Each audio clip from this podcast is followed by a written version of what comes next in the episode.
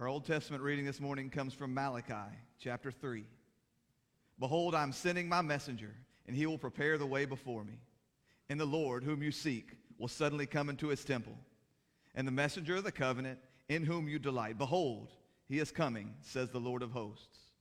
But who can endure the day of his coming? And who can stand when he appears? For he is like a refiner's fire and like fuller's soap. He will sit as a refiner and purifier of silver, and he will purify the sons of Levi and refine them like gold and silver, and they will bring offerings in righteousness to the Lord. Then the offering of Judah and Jerusalem will be pleasing to the Lord in the days as in days of old, as in former years. May God bless the reading of his word. You may be seated. So we come this morning to the conclusion of Jesus' teaching here in the town of Capernaum. This, of course, the longest section of recorded teaching from our Lord and Savior Jesus Christ given to us in the Gospel of Mark. Now, you'll recall that this all began with arguing among the apostles. They were bickering, fighting amongst each other as to which of them was greatest in the kingdom of heaven. So, Jesus, using this opportunity, he called them into himself. He sat down and he then began to teach them.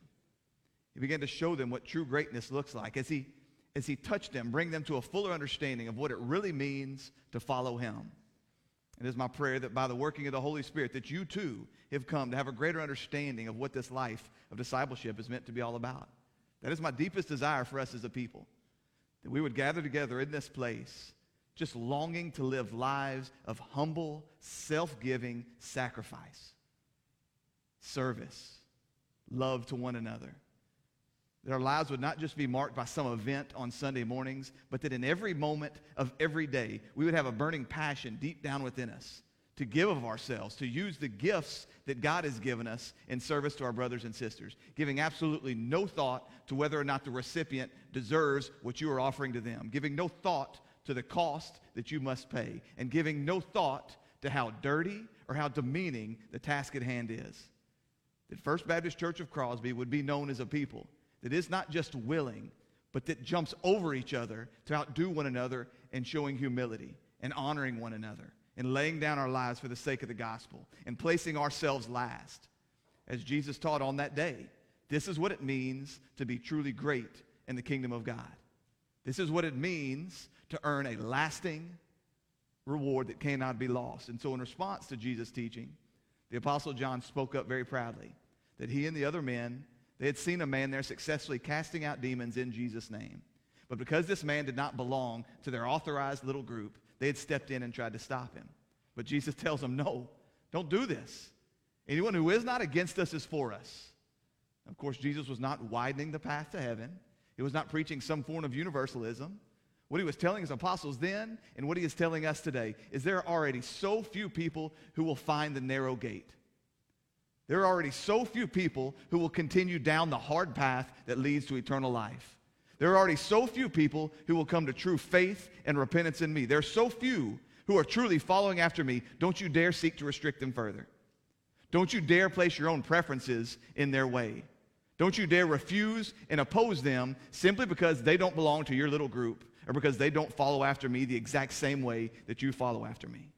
And then Jesus shifts and he begins to speak with very shocking clarity about the, tor- uh, the torturous, terrifying death that we deserve as those that would cause a little one that believes in him to stumble.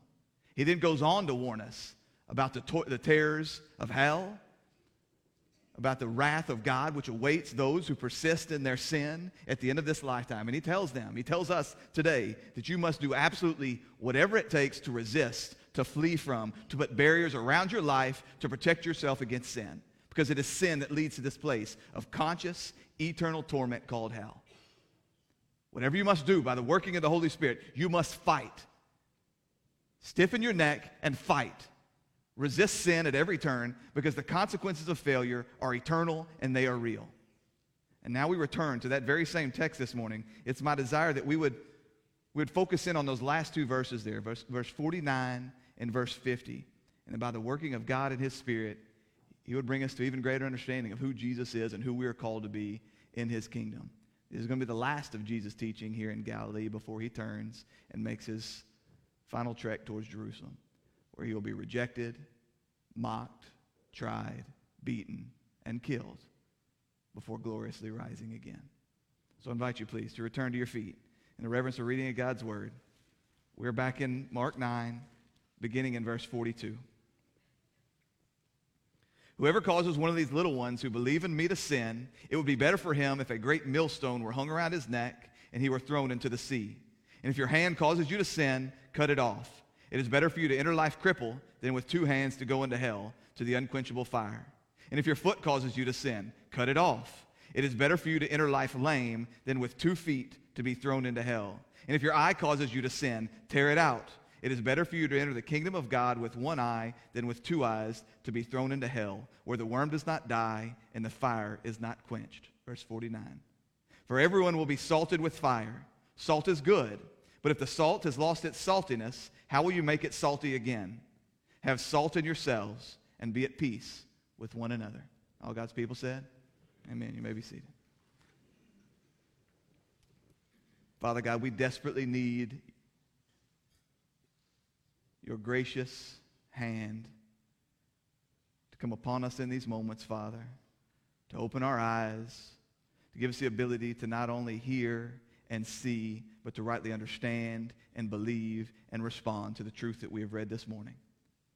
So we plead to you this morning, Father. Do not allow our minds to wander. Do not allow the worries of the week to settle in. Father, keep our eyes and our minds and our hearts firmly fixed on you. For it's in your Son's precious name we pray. Amen.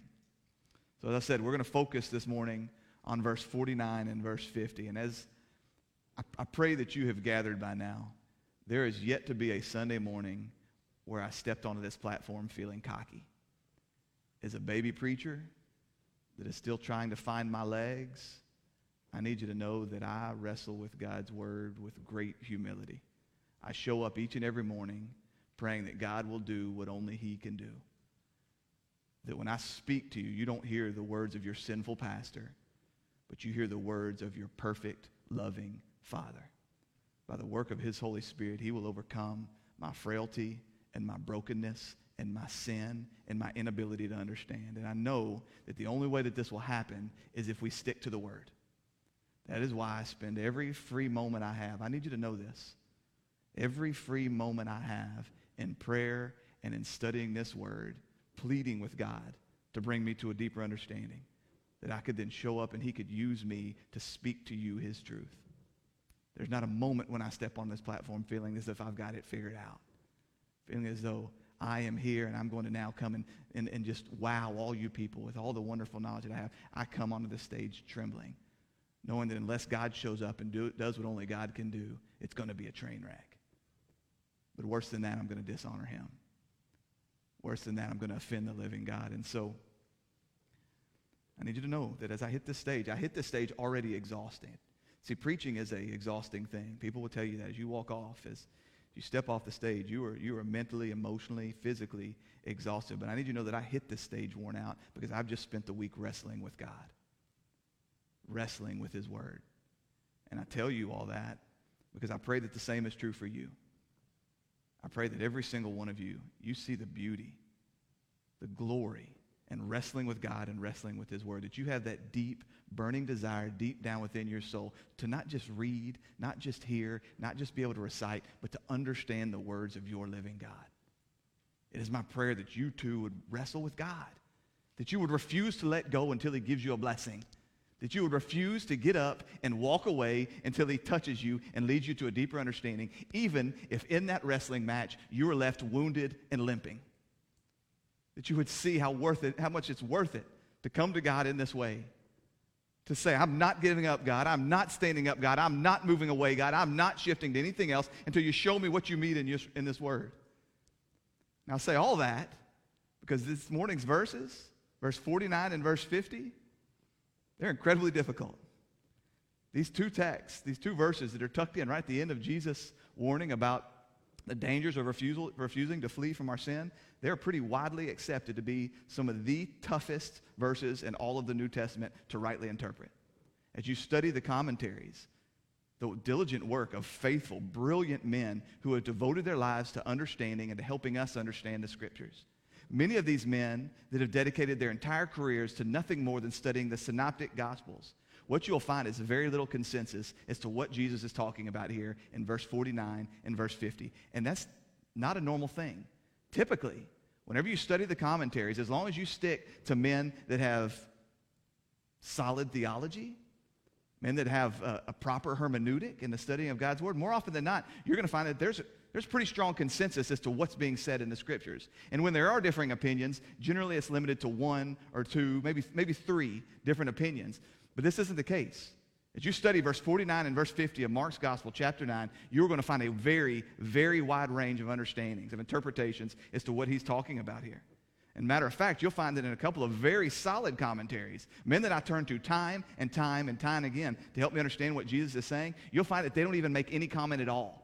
They say, I refuse to give you my opinion on this. I'm so terrified of offending God, of twisting his words. That's the text that we deal with this morning. Now, there is an absolute meaning to what Jesus has said here, as I've tried to drive home to you.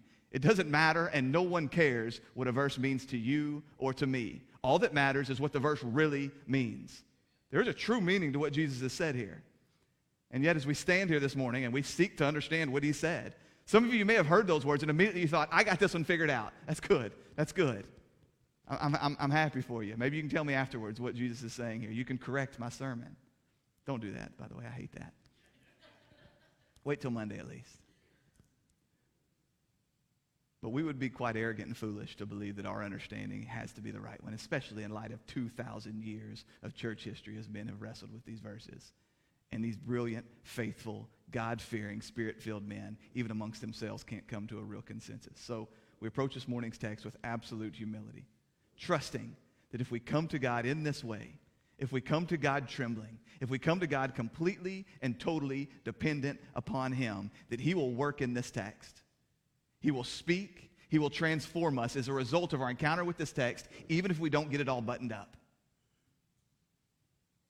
Even if we don't get all our I's dotted and our T's crossed, that God can and will work through the wrestling of His holy word, even as we sit in a gathering like this. How's that for a disclaimer? Your hopes aren't very high right now, are they? You're thinking maybe you should have stayed home. It's cold outside, and I showed up to have a guy tell me I don't have any idea what Jesus is saying. Now listen to me talk to you for 15 minutes about what I don't know that he's saying. This is the beauty of God's word. This is the beauty of a faith family as we gather like this. So, it began like this, verse 49. For everyone will be salted with fire. So remember now, Jesus has just got done talking about how vehemently we must reject and flee from and fight against and put up barriers to protect against sin in our lives. Whatever the cost, we must fight against sin because sin leads to eternal damnation. Of course, Jesus is not here saying that you must be sinless or that you can be sinless. For if a man says that he is not that he has no sin, he is a liar and the truth is not in him. Every man will sin, and the standard for getting into heaven is not personally achieved sinlessness. That's not what he's saying. But rather, what he is saying is that our ability to fight, to hate, to flee, to resist sin is an evidence that God is working within us. It's an evidence of spiritual life. It's an evidence that we've been truly brought to repentant faith in Jesus Christ. And it's an evidence that we are headed towards heaven, that we're truly following after Christ. And that we will find as a result of that that we will hate sin the way that Jesus hates sin. We will flee from sin the way Jesus has called us to flee from sin, and that you will bow your neck and you will fight. That was my call last week. I pray that you got that. I pray that if you heard nothing else that I said last week, that as you stood from this place and you walked out in the world, you were ready for a fight. Not a fight with your wife, not a fight with your neighbor, not a fight with whoever it is that you count as your enemy out there, but a fight against Satan and against sin. Empowered by the Holy Spirit, that you fought. You stood up like men and you fought. Because what he's saying here is that those that are just playing the games, those that are just playing church, those that are just calling themselves Christian, they aren't going to fight. They're going to lay down. They may give up the appearance of a fight, but they're going to lay down. They will not truly resist the temptation to sin. They will not feel the real conviction of sin, and they will not endure. At the end of this life, they will find themselves in hell. And the way that Jesus describes hell here in verse 48, the end of last week's text, verse 48. He describes it here, much as he has elsewhere, as a place where worm does not die and fire is not quenched. So if you go out and you ask the average person on the street, what do they know about hell? I can almost assure you they're going to say something about fire. Even people that have never picked up the Bible, even people that know absolutely nothing about the gospel of Jesus Christ, ask them, What do you know about hell? They're going to say something about fire.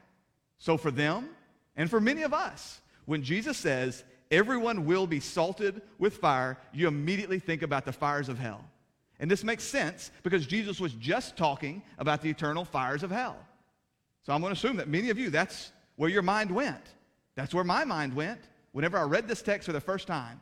Surely Jesus is talking here about being salted with the eternal fires of hell. This seems even more likely to be a proper interpretation when you look at the fact that he began that sentence with the word for. He said, For everyone will be salted with fire. You see, when Jesus begins a sentence with the word for, it could also be translated as the word because.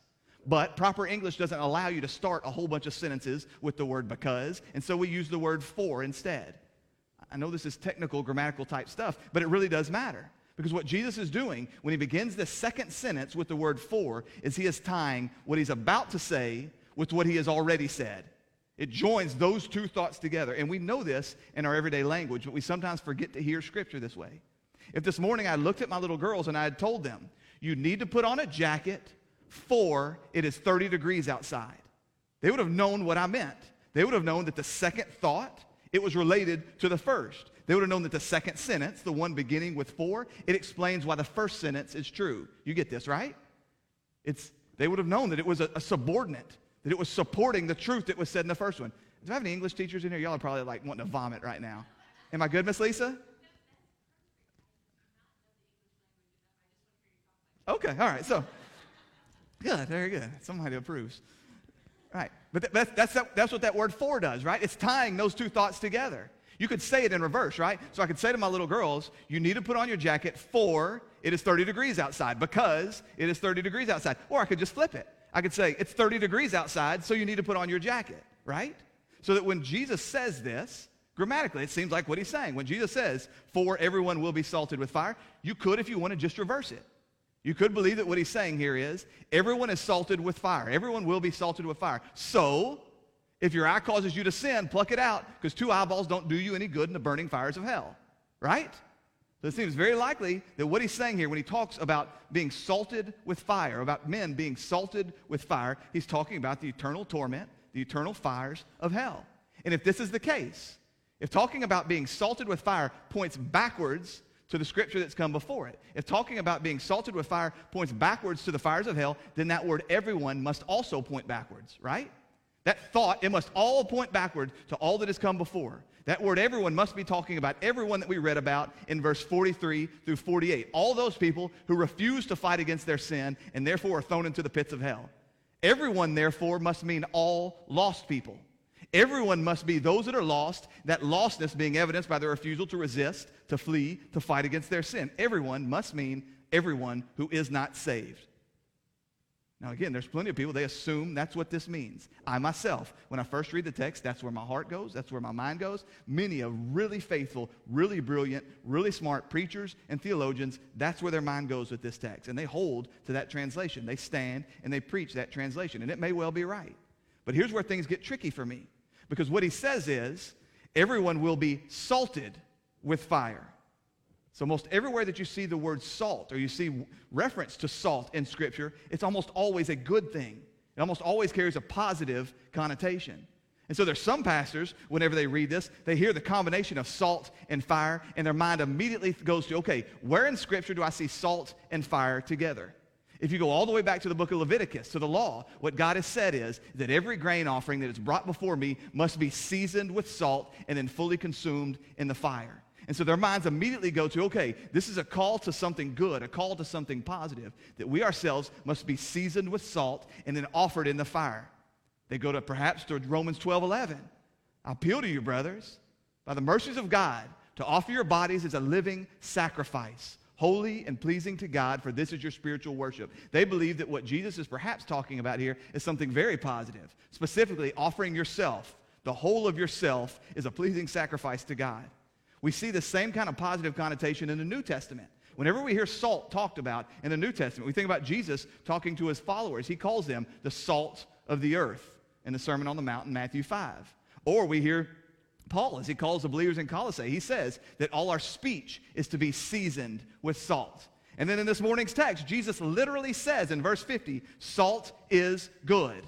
Have salt in yourself. So how does this work then? It's to be salted with fire is to be thrown into the pits of hell. is to be thrown into fire. How does that make sense? Because how can that salt be good? And how can he say to take this into yourself?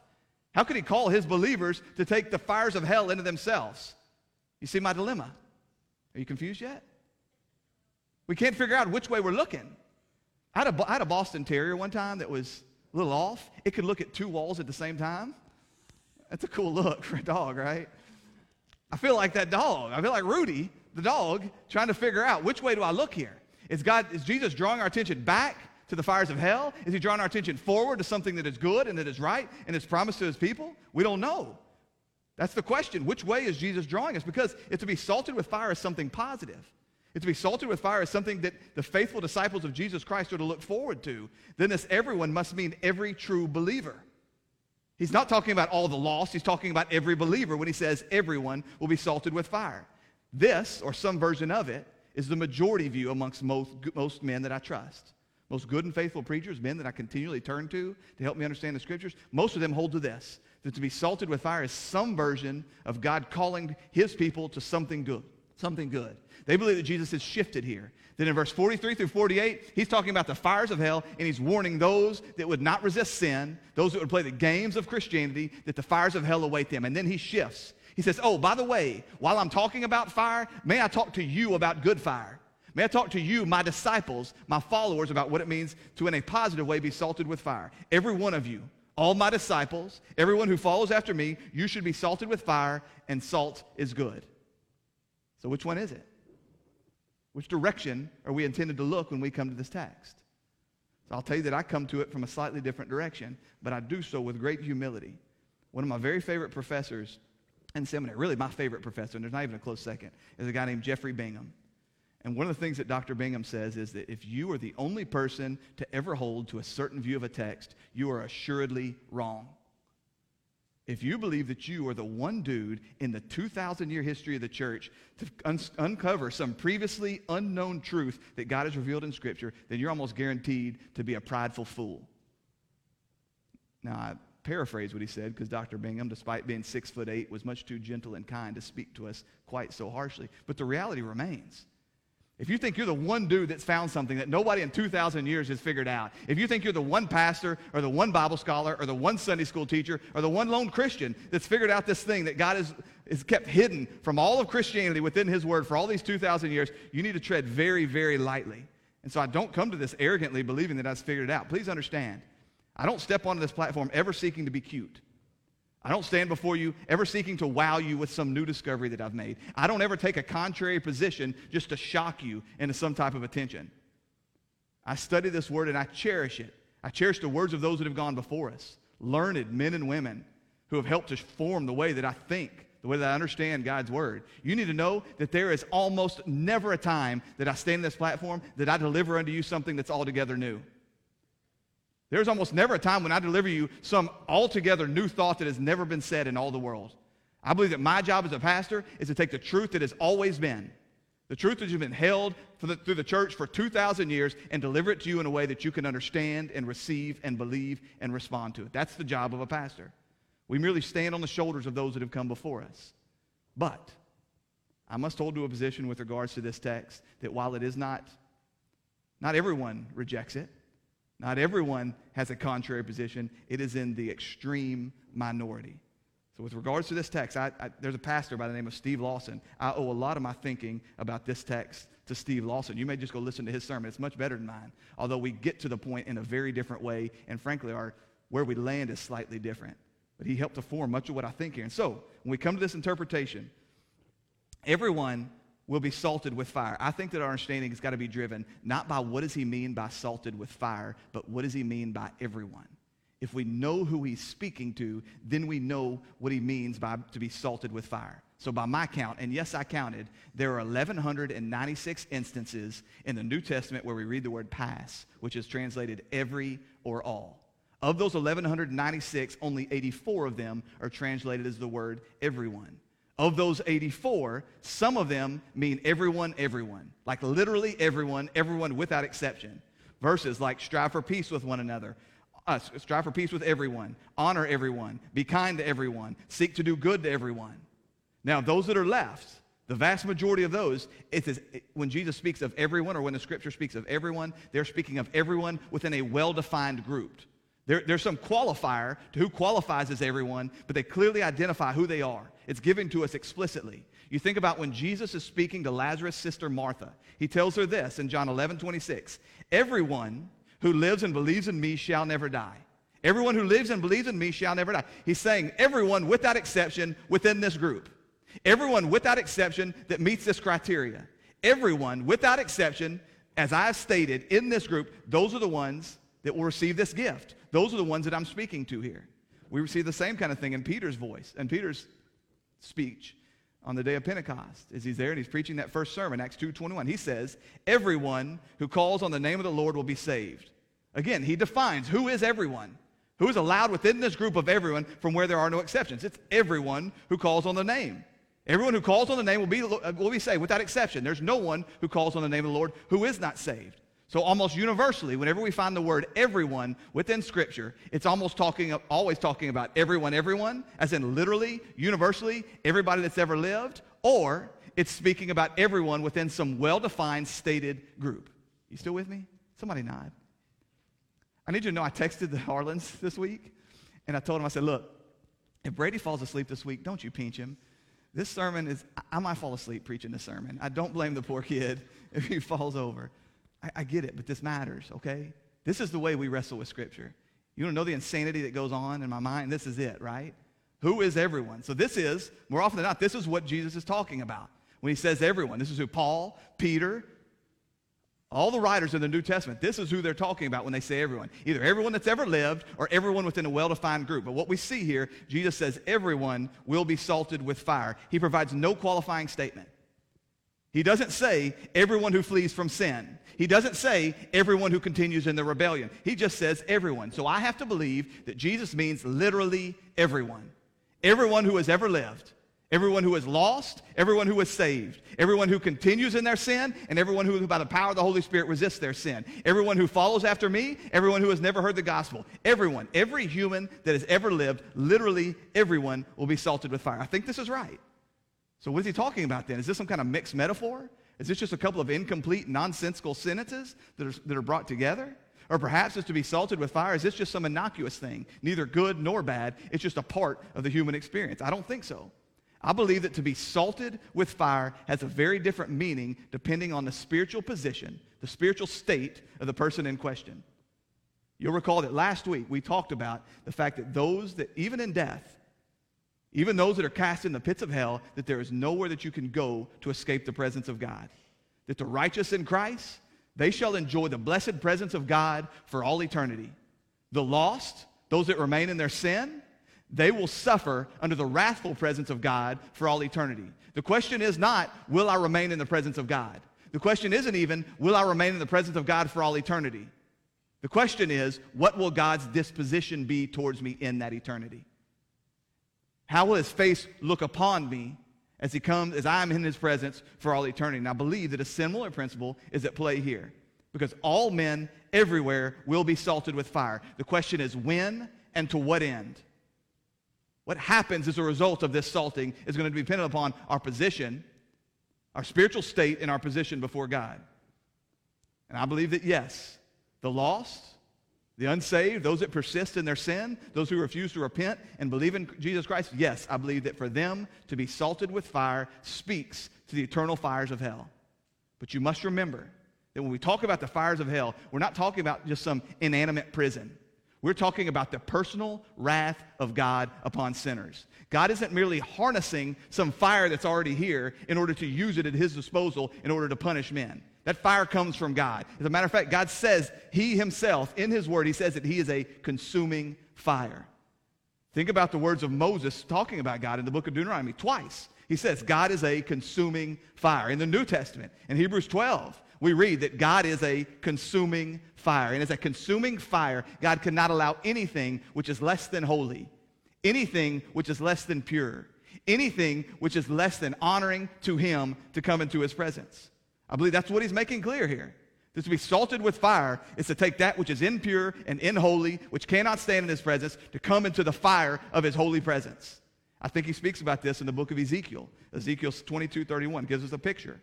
I have poured out my indignation upon them. I have consumed them with the fire of my wrath. I have returned their way upon their heads, declares the Lord. So while on occasion in the Old Testament we would see is the wrath of God, the fiery wrath of God would be manifest in visible physical fire. You think about the days of Sodom and Gomorrah. You think about the sons of Aaron offering strange fire there. You think about literal fire coming and consuming those that would dishonor, those that would live unholy lives, those who would seek to bring shame upon the name of the Lord. But we know that this points to a deeper spiritual reality. The deeper spiritual reality that the fire of God's holy presence, that man, sinful man, man separated from God, he cannot come into the presence of God and see his glorious face and live. He shall be destroyed. The consuming fire of God will destroy all those that are not his. I think that's what we're reading about here. When he says, everyone will be salted with fire. For the everyone's that choose to live in separation from him because of their sin, for those everyone's, that fire shall consume them eternally in hell. That's why he says here, eternally. He says, salted with fire. You see, in the days of Jesus, before refrigeration, this is the way that you preserved meat. You would pack it, we still do that today, right? You would pack it in salt. This is a way to make sure that it didn't decay or waste away. So the picture here is of being preserved by that fire, but not preserved for your good, preserved so that you do not waste away. Completely wrapped and consumed by the wrathful fire of the living God. Is that which is unholy, completely surrounded by the wrath of God, and yet ne- never fully burned up, never allowed to go away, kept intact, never ending, day and night, night, night and day, in the fiery wrath of God. The torment that never stops, eternally. We covered this at great length last week. I have the fact that the fire of God, it does not annihilate the sinner. To come into the fire of God, the eternal fiery wrath of God in hell, does not mean to cease to exist. Men in hell wish that they would merely be burned up like a log and go away. They wish that there was an end to this torment, but instead, in that lake of fire, it is wave after wave after wave. Have you ever been trapped in the ocean? Maybe when you're a little kid, and you got pushed down under the waves of the water and you thought, I'm never going to breathe again. I'm never going to come up. For those that in hell, this is what the wrath of God comes upon them like wave after wave after wave as they cry out, Could I just pass out? Could I just burn up? Could I just go away? That's what it means to be salted with fire for the non believer. But for the believer, for those that are found in Christ, the fire of God comes in a very different way for a very different purpose, not the fire of his wrath and his judgment. Listen again to that text that I read at the beginning in Malachi 3. As God is speaking about, I believe, what we read here. Malachi 3. Behold, I send my messenger, and he will prepare the way before me. And the Lord whom you seek will suddenly come into his temple. He's talking about Jesus here, the Lord coming into his temple. And the messenger of the covenant in whom you delight, behold, he is coming, says the Lord of hosts. But who can endure the day of his coming? And who can stand when he appears? For he is like a refiner's fire and like a fuller's soap. He will sit as a refiner and purifier of silver, and he will purify the sons of Levi. He will refine them like gold and silver, and they will bring offerings and righteousness to the Lord. He's like a refiner's fire, a refiner's fire that purifies, that cleanses, that burns away that which does not belong, that turns his people into what he has designed them to be. That the fire of God, that is going to destroy, the perfect presence of the holy God, that when sinful men finally see that, they're going to be consumed, burn up, suffering eternal wrath for all, ever and ever and ever. But for those that are His, we will be refined. The holy presence of God, it will refine us. And we've already had a, covered so much time just getting to this point. We're not even through with the first verse yet. But you know what the refiner's fire is. You're familiar with this picture. Is, is one that the refiner would take some metal, takes metal and he puts it over a blazing furnace. Now, it's not just going to be any metal, it's going to be a metal that's precious to him, a metal that's useful to him, a metal which he desires. He's going to take that metal, and already by hand or by hammer, he will have removed the big chunks, the big parts that are not of the same substance, the parts that do not belong. But then he's going to take that, and over time, over that heat, He's going to bring it to a point, not to destroy it, but to melt it down, that thereby melting it down, he can skim off the impurities and throw them away. And it takes time, oftentimes many passes through the fire before he can so hone this thing, so, so refine it down to what he wants, something pure, something useful. something he desires by removing all of these impurities. And it takes time, and it takes fire. I wish we had time to do a full survey of all the times in the Old Testament we read about this. But Isaiah, Jeremiah, Daniel, Zechariah, Job, the Psalms, over and over and over again, what we see is that God's people continue to show their unfaithfulness. As they continue to rebel against God, as things which ought not be any part of their life continue to cling to them, as they continue to roll in the mud of their filth and idolatry and lust and every other manner of sin, God continues in his faithfulness to say, No, I will not destroy you, I will refine you. I will remove that which does not belong. I'm coming, not to destroy you, not to bring my wrath and judgment upon you, but as a loving act of care, I'm going to refine you, to make you pure, to make you clean, to make you that which I delight in, something valuable and useful to me. I believe he continues to do the same thing today. We read about this in the New Testament believers as he removes our impurities. You know this. You have walked in this. As you look around at your life and you see things that don't belong in a pure child of God, that don't belong as a part of a holy servant of God. As he continues to come and he refines you, make you, making you into that which is useful to him, that which is precious, that which can stand in the day and see his face. That's the reality here. And this is the preserving work of God. Not to destroy you, it's the way that he preserves you. That's why he says that you would be salted with this. You need to understand that the moment of your moment of your conversion, the Holy Spirit came upon you. He made you into something pure. He made the old has passed away and something new has come. He made you into something that can stand into the presence of God because of who you are in Christ Jesus, because of his atoning work, because of his perfect righteousness. And yet, because we continue to live in a sinful world, the impurities remain. We continue to lust after things we should not lust after, to entertain thoughts we should not entertain. And so we need to continually be refined over and over and over again. God brings us into this fire, continually melt us down, that he can remove, that he can skim off, that he can burn away anything that has no place in a child of God's life. We read about this with Peter as he talks about this fire coming upon us in the form of tests and trials. He says that you can, you can endure these tests with great joy because you know that by these tests, God is refining you into something much greater than pure gold. He says that we shouldn't be confused when these fiery trials come upon us because we know that this is the work of God and making us into something that is much more useful to Him, much more glorious to Him, that brings honor to His name. James talks about how we should endure these trials with great joy because he knows that in this, he's making certain that we are complete and lacking nothing. This is how God comes upon those that are his. This is what it means for us, the believer, to be salted with fire. For the non believer, they will be preserved forever in the fires of hell. We might call that always dying but never dead, consumed but never used up.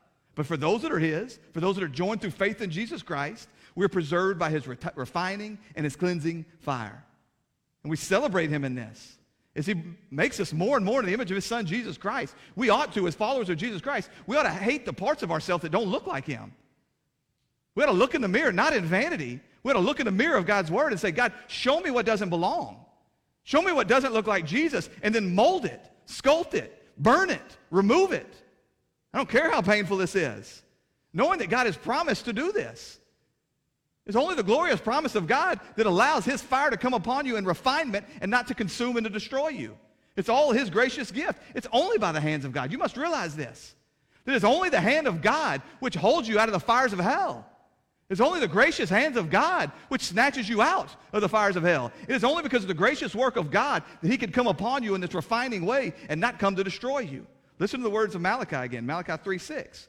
For the, I, the Lord, do not change. Therefore, you, O children of Jacob, are not consumed. The only reason you are not consumed by the fire of God is because his gracious promises. Because God does not change. Because God does not make a promise that he will not fulfill. Not because of your faithfulness, not because of your righteousness, not because of something you manufactured in yourself. Because of the goodness of God, you are not destroyed. So that he comes today.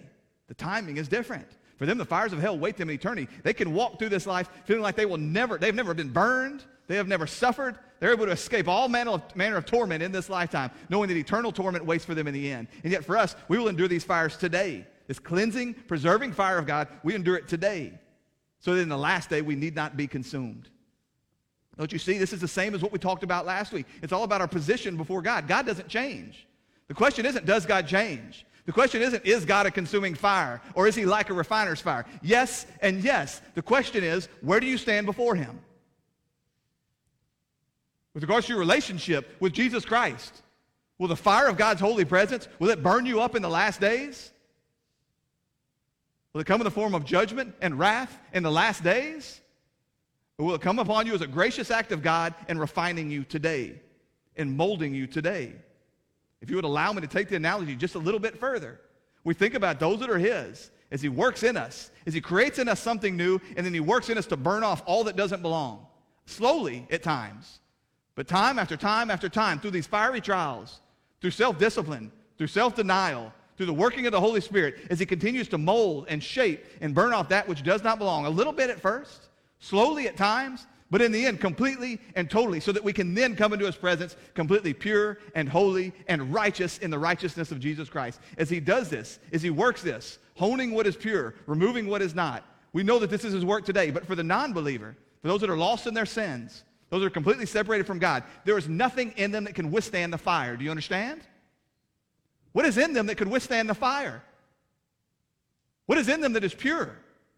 What is in them that is holy? What is in them that is pleasing to God? Nothing.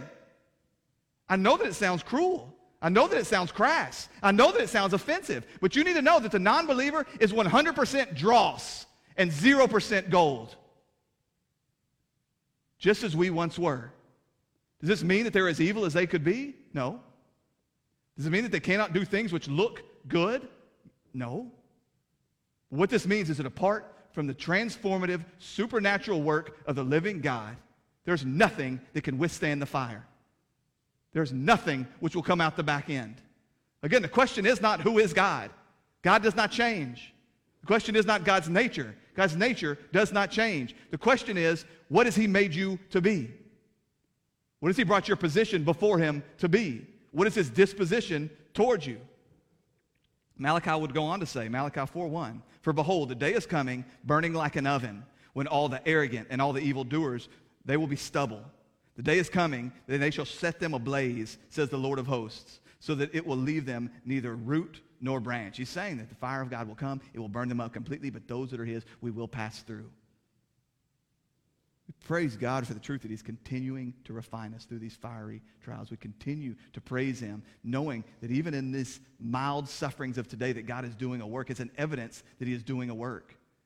It's an evidence, it's an assurance. Because ask yourself the question if God is going to do little bits of transformation in our life today, and it does feel like little bits, doesn't it? It feels like two steps forward and one step back, or maybe two steps forward and a step and a half back. I feel like we're fighting against Him at times. As we watch this work, as he continues to transform us, as he continues to refine us. It seems like it's baby steps. And we know there's got to be a big old jump at the end here somewhere, right? At the very end, when we see Jesus and we are as he is. And finally, in that final, in that final moment, is this, I mean, it's just got to be leaps, right?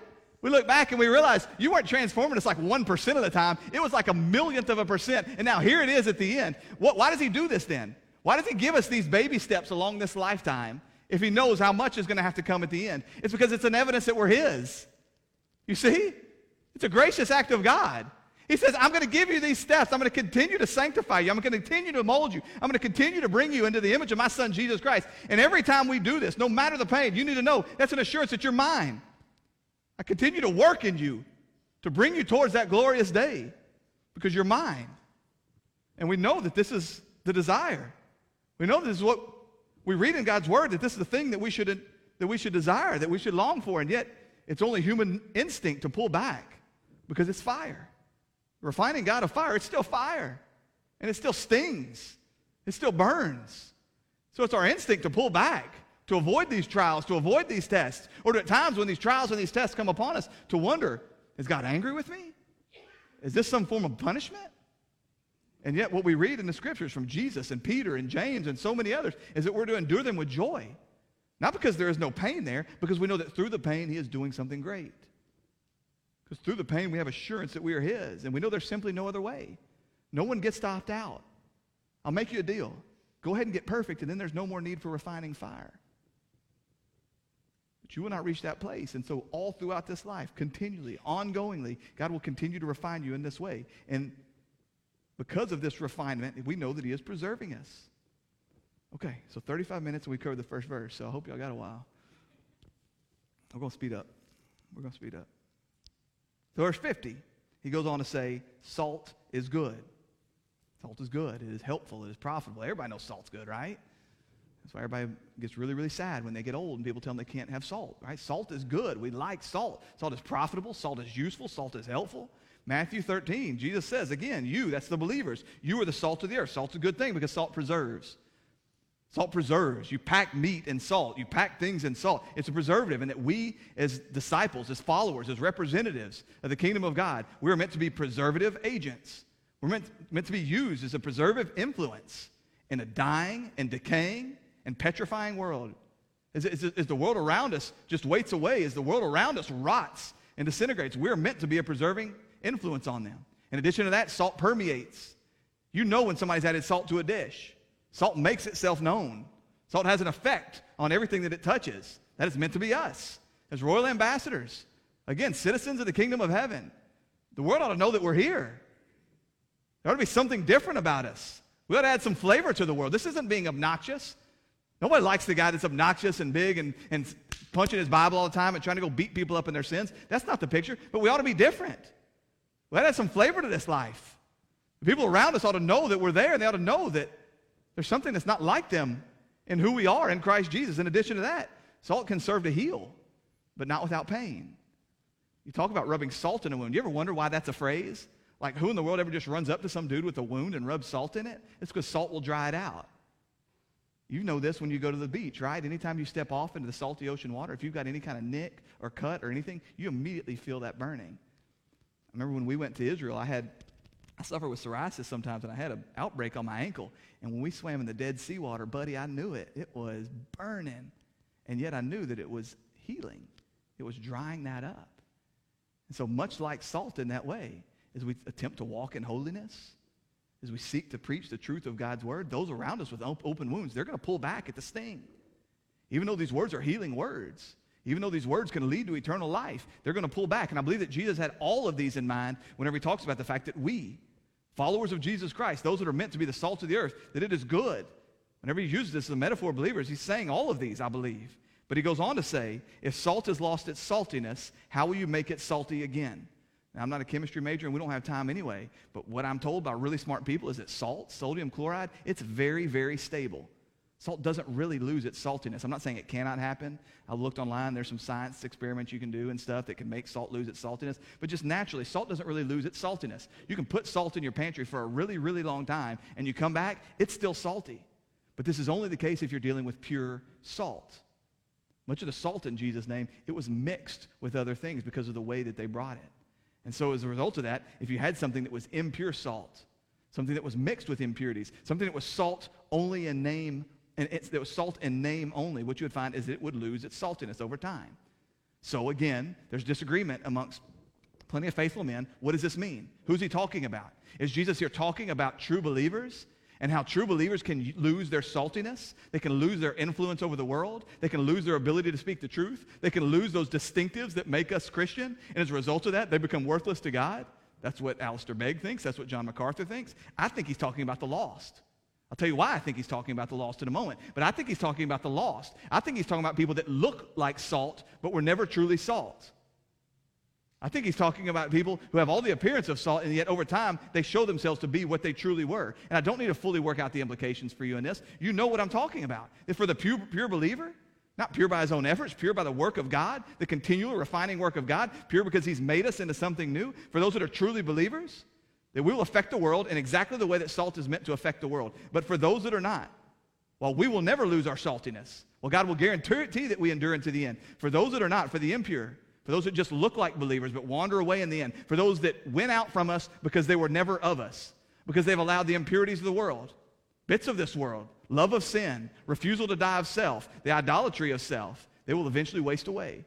They will eventually, with time, reveal that they were never truly salt. And as for them, there's nothing that can be done. How will you salt unsalty salt? That makes no sense, right? That's what he's saying here. There's nothing that can be done. I think this is very similar to the false believer that's spoken of in Hebrews 6 4. You'll remember that there we read about a man that's come into contact with the power of God.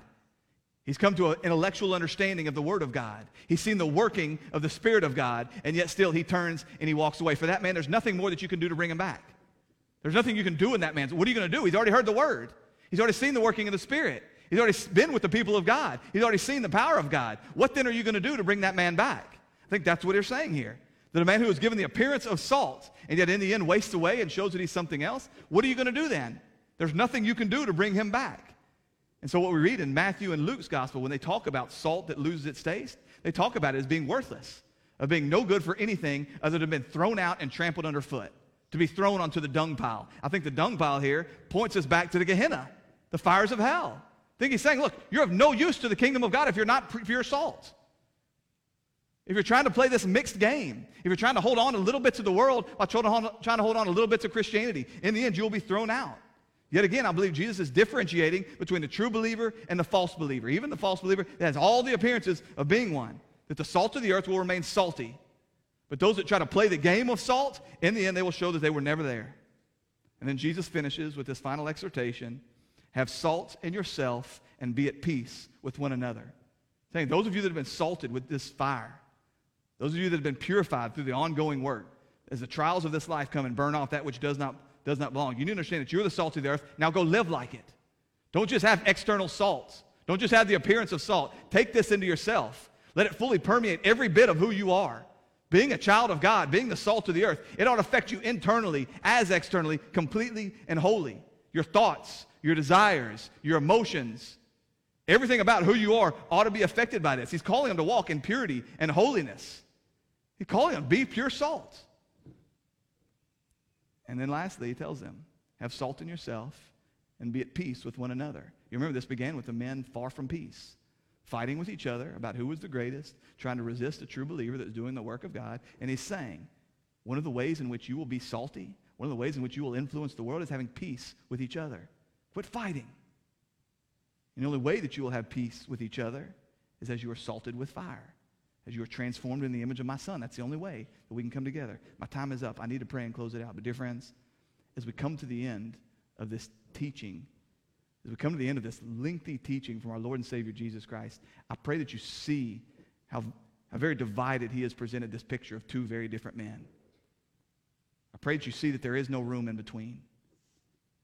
I know there are so many people that come and they sit in a pew on a Sunday morning. This is a cold, cold Sunday morning. But I know that there's so many that come and they sit in a cold pew on a Sunday morning, they hear some scripture, they go to Sunday school, they have a, a donut, they go home and they believe they've done church for the week, and that's good. Dear friends, you've got to understand that what Jesus Christ has presented to us is a picture of two very different eternities. And what he's saying there is there is no in between. You cannot come to church on Sunday morning and go live like the devil during the week and believe that somehow you will be saved. You cannot come into this church on Sunday morning. You cannot read your scripture in the morning. You cannot offer your prayers. You cannot feed the homeless. You cannot offer your tithes. You cannot sing songs of praise while continuing to entertain the thoughts of the world and somehow believe that you will be saved. Christianity is an all in deal or it is nothing. Christianity is a whole life deal or it is nothing.